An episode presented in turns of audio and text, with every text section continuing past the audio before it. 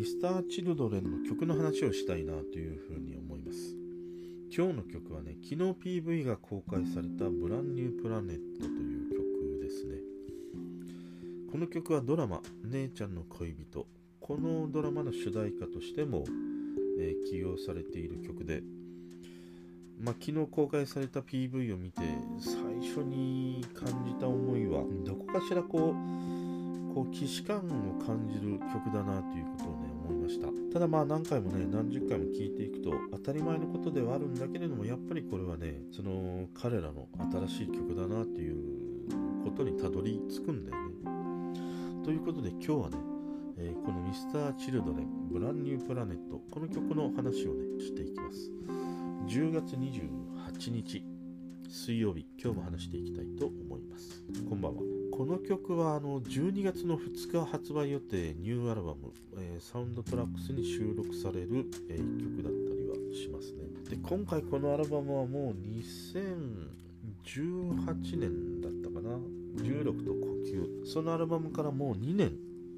経ってしまうというねまあ早いなという印象でもあるんだけどやっぱりねすごく楽しみなえー、アルバムはしますね。ただ収録されている曲を見るともう半数半分ぐらいかなすでに公開されていたりもするのでそういう意味ではちょっとね楽しみが半減かなというそんなことを思ったりはするね。で今回のこの「ブランニュープラネット」まあどういう曲かというとその、まあ、夢とか希望とか、まあ、そういうことをテーマにしている一曲なんだよね。だからなんかこの今ねこう未来が不安定に思えてしまうこの時期にこういう曲を送り出すっていうことはやっぱりものすごくね俺は大きな意味を持つんじゃないかなというふうに思うんだよね。なんかこれを聞いた人たちの表情であるとか思いみたいなものがねなんか手に取るようにわかる。そんなねこう背中を押してくれたりとか頑張ろうと思わせてくれたりとかね、えー、そういう曲だなということをね思ったりしました、全体を通して言うとやっぱりどこかしら彼らが今まで送り出してきた曲とのこう既視感を覚えざるを得ないようなね感じではあったんだけどでも、まあ、何回も何十回もやっぱり聴いていくと当たり前なんだけれどもさやっぱり彼らの曲であるし彼らの新しいやっぱり曲なんだよね。それがやっぱりその彼らのそのあいわゆる何て言うんだろうな安定したメロディーというのかな。そのファンの人たちがねある意味こう求められているメロディーを、えー、ちゃんと送り出すっていうねそこはなんかプロだなっていう、えー、そんなこともね思ったりはしました。で今回この YouTube の概要欄に歌詞が添えられていて、まあ、歌詞を読んでみたんですけれども歌詞については俺はなんか今回はね特にここが刺さるというものはなかったりしましたね。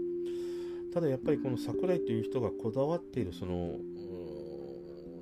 曲のね歌詞作りのこだわりみたいなものっていうのはやっぱりこの曲にも表れていてそれはその言葉の重ね方であるとか韻の踏み方とかね。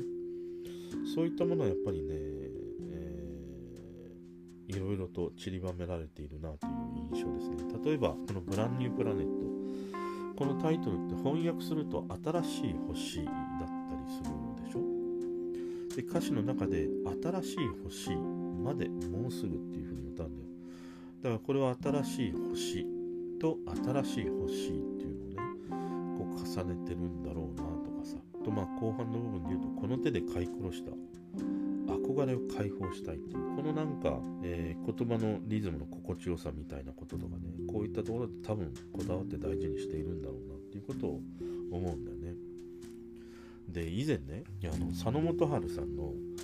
えー、ザ・ソングライターズっていう番組があってそこに桜井さんが出ていてあの質問されていたんだよね。陰というのは桜井さんにとってどんな意味を持つんですかっていう風な質問を受けた。その時に彼が答えていたのは要は声に出したい響きっていうものが言葉の意味よりも大事なことなんだと思うっていうふうに答えてるんだよね。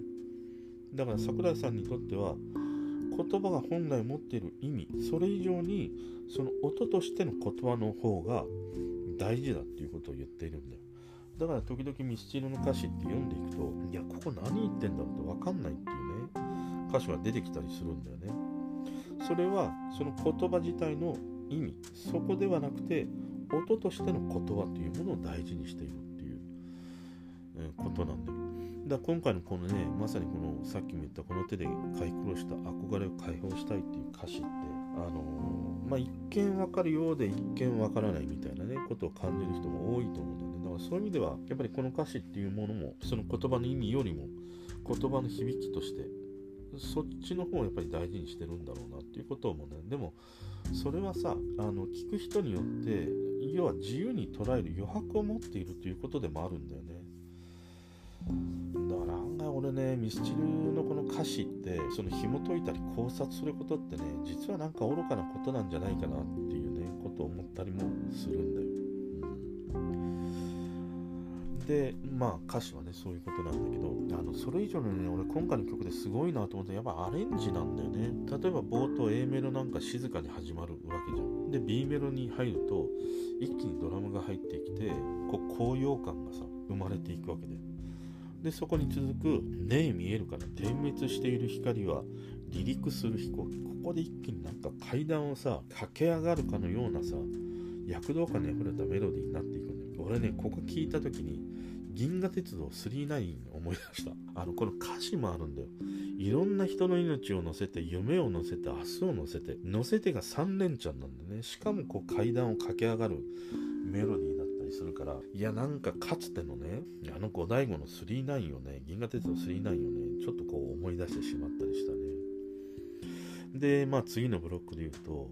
その頭をかすめる現実逃避。さあ叫びをレスポーリオって歌うんだけど多分ここは俺はこの曲の今回のね曲の中でこの部分だけは自分自身のことを歌ったんじゃないかなっていうことをねものすごくなんか思った。要はデビューする前からデビューした後にやっぱり曲作りなんかをしていてね逃げ出したいっていう時にそれでもこう曲を作らなければいけない。それは新しいやっぱりね夢。そういったものをね手に入れるために踏ん張ったっていうことで、なんかここでは素直にね自分自身の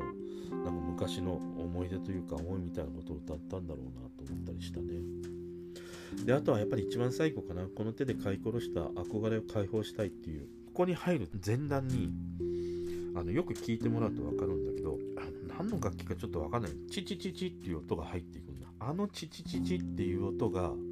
なんかその最後ね爆発するために導火線に火をつけた着火した時の音なのか導火線がね火がついてチチチチチチって燃えていくあの音なのか彷彿させるようなねアレンジがしてあっていやうまいなとかねまあそんなこと思いながら聞いたりしたね。